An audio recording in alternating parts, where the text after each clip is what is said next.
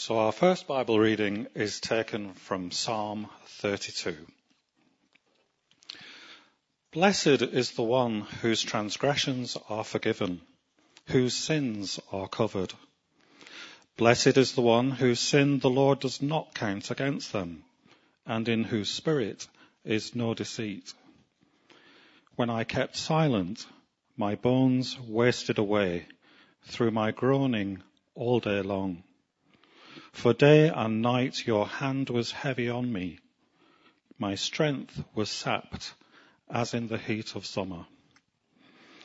Then I acknowledged my sin to you and did not cover up my iniquity. I said, I will confess my transgressions to the Lord, and you forgave the guilt of my sin. Therefore, let all the faithful pray to you while you may be found. Surely the rising of the mighty waters will not reach them. You are my hiding place. You will protect me from trouble and surround me with songs of deliverance. Now moving to Luke chapter seven. When one of the Pharisees invited Jesus to have dinner with him, he went to the Pharisee's house and reclined at the table. A woman in that town who lived a sinful life learned that Jesus was eating at the Pharisee's house. So she came there with an alabaster jar of perfume. As she stood behind him at his feet weeping, she began to wet his feet with her tears. Then she wiped them with her hair, kissed them, and poured perfume on them. When the Pharisee who had invited him saw this, he said to himself, if this man were a prophet, he would know who is touching him and what kind of a woman she is, that she is a sinner. Jesus answered him, Simon, I have something to tell you. Tell me, teacher, he said. Two people owed money to a certain moneylender.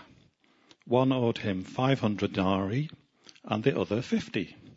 Neither of them had the money to pay him back, so he forgave the debts of both. Now which of them will love him more? Simon replied, I suppose the one who had the bigger debt forgiven. You have judged correctly, Jesus said. Then he turned toward the woman and said to Simon, do you see this woman? I came into your house. You did not give me any water for my feet, but she wet my feet with her tears and wiped them with her hair. You did not give me a kiss, but this woman, from the time I entered, has not stopped kissing my feet. You did not put oil on my head, but she has poured perfume on my feet. Therefore I tell you, her many sins have been forgiven, as her great love has shown. But whoever has been forgiven little, loves little. Then Jesus said to her, your sins are forgiven. The other guests began to say amongst themselves, who is this? Who even forgives sins? Jesus said to the woman, your faith has saved you. Go in peace. Thanks, Jonathan, and good morning, everyone. Um, let me add my welcome to, to Sally's, particularly for anyone who's visiting us today for Commitment Sunday. My name's Mark, if we haven't met. I'm one of the pastors here at Trinity Church, Modbury, and it's a, it's a real pleasure to be here this morning as these guys and girls publicly declare their love for Jesus. Um, we're looking this morning at an encounter that Jesus has with two very different people. Um, we've got an impressive, respectable, religious guy who follows all the rules. And then we've got a woman who's lived a shameful life and probably broken all of the rules.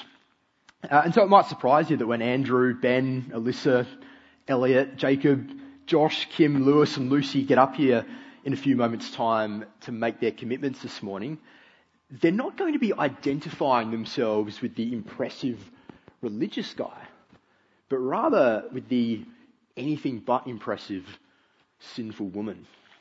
Um, what we see in Luke chapter seven, which we just read, is a shocking yet a beautiful scene that, that takes us to the heart of what it really means to follow Jesus and to be a Christian. It's a story of an unwanted guest, an unexpected twist, and an unburdened love. Um, so firstly, an unwanted guest. Uh, as the story begins, one of the one of the Pharisees invites Jesus to have dinner with him, and Jesus goes to the Pharisee's house. Now, Pharisees in that day were they were the impressive, devout, high-ranking religious people. It's a, it was it was a big deal to get invited to a Pharisee's place for dinner. But if we've read the verses that are leading up into the ones that we've read this morning, then we're going to have some alarm bells ringing at this point. Um, because Luke has just told us that the Pharisees had rejected God's purposes for their lives because they'd rejected two important people who God had sent, um, Jesus and also John the Baptist. Um, so you can imagine that this Pharisee, he, he hasn't invited Jesus around for dinner Uh, because he likes him and he wants to have a nice chat with him. There's something a bit more sinister going on here. Uh, we don't know what conversations were going on at the dinner table. We don't know how heated or how polite things were. But, but what we do know is that at, at, at one point, a woman in that town who lived a sinful life learned that Jesus was eating there. And she came there with a jar of perfume. She stood behind Jesus at his feet weeping. Uh, she began to wet his feet with her tears. And then she wiped them with her hair, kissed them, and poured perfume on them. Uh, we're not told exactly what sort of a, a sinful life this woman had lived. Perhaps we can read between the lines a little bit. Um, but she's certainly not the sort of woman that a respectable religious person would want gatecrashing their dinner party. And to make matters worse, she's making a big scene. She's spilling perfume everywhere. She's, she's making a mess. Uh, and so when the Pharisee who invited Jesus over to dinner Um, sees this, he, he thinks to himself, if this man, Jesus, were a prophet, he would know who is touching him and what kind of a woman she is, that she's a sinner. If Jesus was a prophet. Lots of people at that time believed that Jesus was a prophet. He, he'd been performing amazing miracles, he'd been teaching amazing things. The Pharisees weren't so sure though. They weren't convinced. Uh, perhaps this Pharisee had invited Jesus over to dinner to prove that he's not who he was claiming to be. If Jesus was really a prophet, if, if he'd really been sent by God, he would know what kind of woman this is, the Pharisee's thinking to himself. He'd know that she's a sinner. He, he'd know all about the shameful life that she's lived. And he wouldn't want to let her anywhere near him. That's what the Pharisee's thinking to himself. If if Jesus was a prophet from God, he'd be hanging out with good people like me, not bad people like her. In terms of their social status, there, there couldn't be a bigger contrast between this respectable Pharisee and this sinful woman, this unwanted guest. And likewise, Jesus is much more pleased with one of them than he is with the other. But there's an unexpected twist in this story, because it's not the Pharisee who Jesus is impressed by. Jesus knows what he's thinking, and so, so he calls him over for a chat. He says, look, Simon, come here, come here, come here. We've got to, we've got to have a chat. I'm going to tell you, tell you a story. Two people owed money to a certain moneylender, Jesus says. One owed him five hundred denarii, the other fifty. Neither of them had the money to pay him back, so he forgave the debts of both. Now, Simon, which of them will love him more? Uh, now, a denarii was a day's wage uh, back in that time. So in, in modern day money, we're talking the ballpark of a one hundred thousand dollars debt versus a ten thousand dollars debt here. Um, I've never been in serious financial debt before, apart from having a mortgage, which like in theory is meant to be a manageable kind of debt at least. Um, but I would imagine that, that it's a scary, vulnerable, desperate place to be, owing money that you're not sure you can pay back or, or that you know that you can't pay back. Uh, inflation, rising interest rates, high cost of living, they're not just big news stories today. They, they, these are things that are that are impacting the lives of lots of people. And, and so maybe for you this morning, debt is something that's very real in your life right now, or, or you know people who are struggling in this way. And a moneylender back in first century Palestine didn't have to play by the same rules that A N Z Bank has to play by today, so that there might be very nasty consequences for someone who couldn't pay their money back back then. Um, so you can imagine in that situation that if a loan shark just decided to cancel your ten thousand dollars debt, that would be a big relief. But if you were the person with the one hundred thousand dollars debt that got wiped out, you'd, you'd be beyond relief. It would be like getting your life back again. Who's going to be the most grateful? Who's going to love the money lender more? Well, Simon replied, I suppose the one who had the bigger debt forgiven. And Jesus tells him, yes, you've judged correctly. Now comes the twist. Jesus then turned toward the woman and he, and he said to Simon, you, you see that woman over there, Simon? You see that woman? I came into your house. You didn't give me any water for my feet. But she wet my feet with her tears and wiped them with her hair. You didn't give me a kiss. But this woman, she hasn't stopped kissing my feet. You didn't pour oil on my head, but she's poured perfume on my feet. Uh, now, we all know that when you invite someone over to your house, there are certain unspoken rules of social etiquette that you're meant to follow, aren't you? You're meant to open the door for them. That's a, that's a good start. Um, before COVID, you would have given them a handshake or a, or a hug. Um, since COVID, now you just kind of stand there awkwardly wondering how they feel about body contact until someone makes the first move. Um, and then you offer them a drink, you show them where to sit, you introduce them to anyone that, that they haven't met. Um, back then, two thousand years ago, the, the expectation was that you'd, you'd give them a kiss, so definitely pre-COVID. Um, you'd get your, your servant to, to wash their feet and, and put oil on their head. But Simon hasn't done any of these things for Jesus. Um, we're not, not sure whether he just forgot, or maybe it was a bit of a bit of a power play that he was doing. But but either way, he'd failed as a host. This um this really impressive Pharisee has completely failed at his hosting duties. Um, but where he failed, this gate-crashing, sinful woman has provided for Jesus in abundance. And Jesus sees a deeper spiritual truth lying behind all of this. Uh, he says, therefore, I tell you, her many sins have been forgiven, as her great love has shown. Why did the Pharisee and the sinful woman treat Jesus so differently?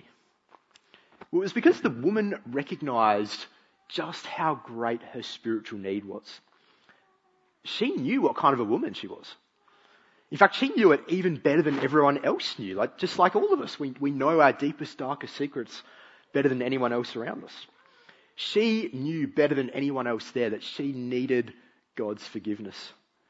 And so she came to Jesus knowing that he could provide it. Jesus knows what kind of a person she is. He, he knows that her sins are many. And he declares that every single one of them is forgiven. Now, it wasn't that walking into that party and, and publicly humiliating herself in that way was what earned her her forgiveness, like a like a who dares wins kind of challenge or something. It, it was knowing that she was forgiven that produced this socially, financially costly public outpouring of love for Jesus. And Jesus says it. Um, her great love is what's shown that she's forgiven. She's forgiven much, and so she loves much. Um, but it's a different story with the Pharisee. Whoever has been forgiven little, loves little. Now, it's not that Jesus is offering any less forgiveness to this Pharisee. It's, it's, um, it's rather that he sees himself less needy of it. You know, this, this sinful woman, she needs God's forgiveness way more than I do. And because he sees himself in this, this morally superior kind of a way, he, he feels a less urgent need for forgiveness, uh, which is reflected by how he treats Jesus. The, the big difference between this Pharisee and this, this woman, it, it's not the, the moral and the social contrast that everyone else in the room would have been thinking about. It's that one of them sees their need for forgiveness And so they love Jesus a lot. While the other one sees less need. And so they have little love for Jesus.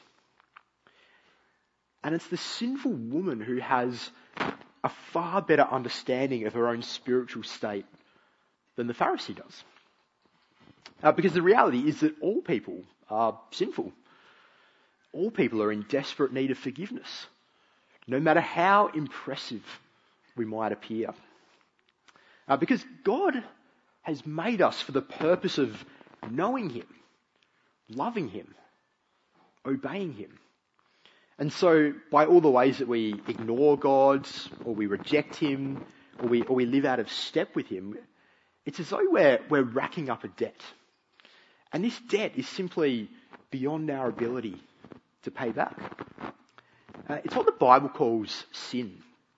Uh, but Jesus came to, to bring forgiveness. He came to pay our debt.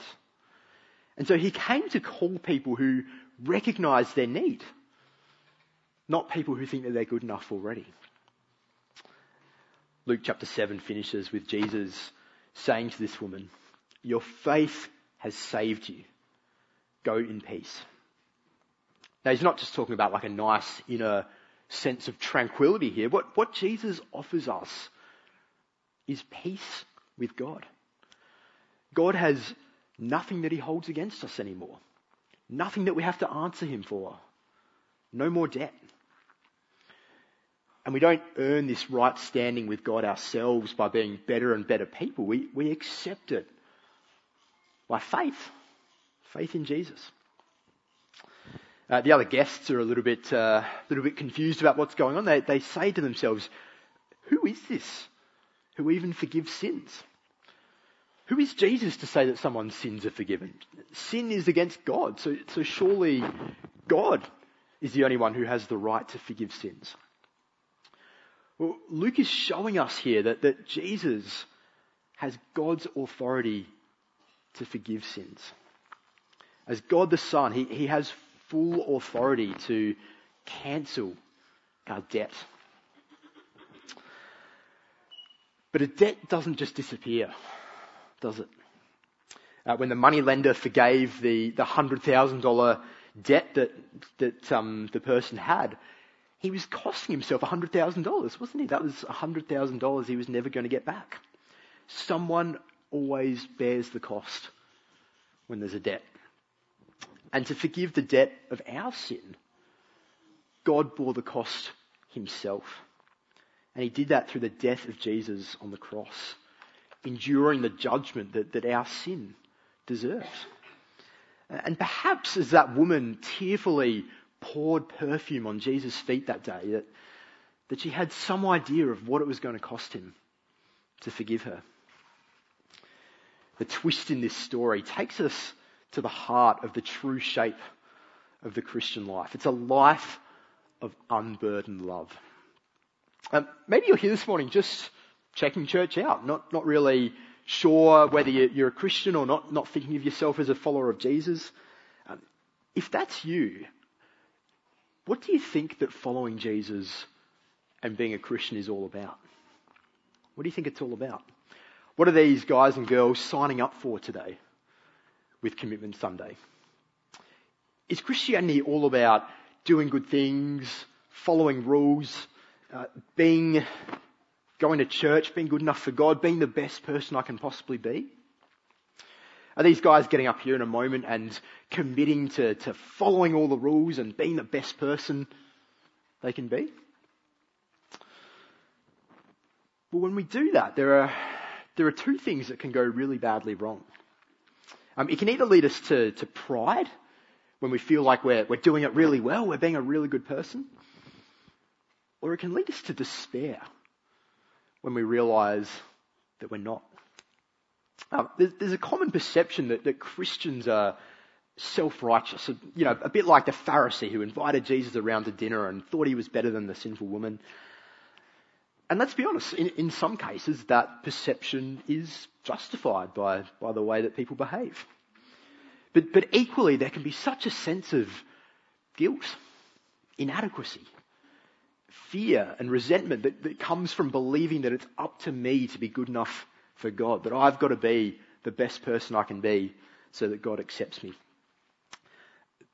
Because we all know the worst things about ourselves. We all know those those things that we don't share on social media, those, those thoughts that we have that we wouldn't want anyone else to know about.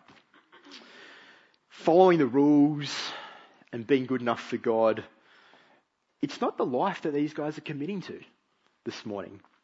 What they're doing is a lot more like what we see from the sinful woman in Luke chapter seven, not the Pharisee.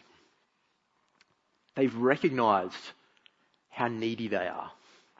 They've realised that there's a perfect God, that I've wandered away from this perfect God, that I could never be good enough for him, that there's a debt that I could never pay in my own goodness and strength.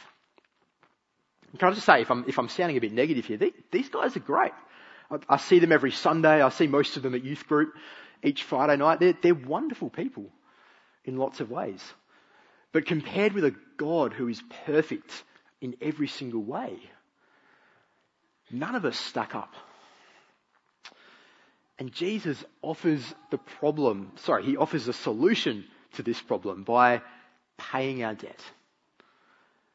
There's no other way for us to have peace with God. Nothing, nothing we can do, nothing anyone else can do to give us peace with God. Because it's, if it's up to us or if it's up to anyone else, we're all going to fall hopelessly short. And so these guys this morning, they are throwing themselves on Jesus' forgiveness. They're saying to Jesus, thank you that you died so that I can be right with God. Thank you that you paid my debt. I want to accept that. I want to have the life that you offer. And as they, they grasp Jesus' mercy, as they grasp that he's paid what they couldn't, as they grasp that he's saved them from an eternity without God, what it leads to is a life of unburdened love. I don't mean by that a life that's free from burdens, but, but a life where the heaviest and most crippling burden has been taken away forever. The writer of Psalm thirty-two, which we, we read just earlier, puts it so beautifully. Blessed is the one whose sin the Lord does not count against them. The woman who gatecrashed that dinner party two thousand years ago, she had the weight of the world lifted off her shoulders as she realised that none of her sins compared with Jesus' mercy, that she no longer had a debt to pay. And for not just our Commitment Sunday participants this morning, but, but for all of us here who have put our trust in Jesus, as we realise that Jesus has taken our shame and guilt, that he's paid our debt, that we don't have to prove ourselves, that we, we don't have to look to our achievements or, or search deep within us for an identity to build our lives on. Um, as we realise these things, the overflow of this realisation is a life of unburdened love for Jesus. Obeying him, serving him, praising him out of a place of joyful gratitude. That's the shape of the Christian life. It's knowing our need, throwing ourselves on Jesus' mercy, overflowing into a life of of love for Jesus that, that shapes every part of our lives. As we celebrate Commitment Sunday this morning, what this this morning, it's not all about how great the people doing Commitment Sunday are. We're not saying, look how great Ben is, look how great Lucy is, look how great Jacob is for making these promises. No, this morning is all about, look how great Jesus is. That he's the one who's worth building our lives on like this. Following Jesus isn't always easy, but when we grasp what it is that he's done for us and what he promises us for all eternity, loving him will never be a burden. And so I want to encourage Andrew, Ben, Alyssa, Elliot, Jacob, Josh, Kim, Lewis and Lucy and, and everyone here this morning who knows and who loves Jesus to make sure that this love for Jesus is the heartbeat of your Christian life.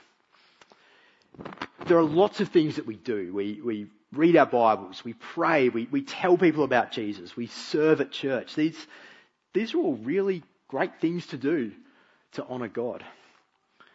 But we need to take stock and, and make sure that we're doing them from the right place. Is it driven by a sense of reluctant duty that this is this is what I have to do each week? Or is it driven by the kind of grateful, reckless love that we see from this sinful woman who meets Jesus and has the weight of the world lifted off her shoulders? And just finally, for those of us here who who aren't sure yet what to make of Jesus, if you if you're here this morning and you're not quite sure about Christianity, not quite sure Jesus is someone worth following, just know that being a Christian, it's not about signing up to be a good person. It's not just about signing up to be a good person. It's not about thinking that we're better than all of the people around us. It's about responding in grateful, loving devotion to the man who took off our shoulders the burden of being good enough. It's about putting our lives at the disposal of the King who knew that our debt was beyond us, that it was beyond our ability to repay. And so this King laid down his own life to pay our debt for us. That's what we're celebrating this morning. How great is Jesus? Let's pray. Our Heavenly Father and loving God, we confess that in our own strength and goodness, we stand before you with a debt that we simply cannot pay. But we thank and praise you that Jesus has paid that debt on our behalf by his death so that we can have peace with you. And we pray that you'd help us by your Spirit and through your word to grasp this wonderful truth with increasing clarity, that it might overflow into lives of devoted and unburdened love for Jesus, for your glory. Amen.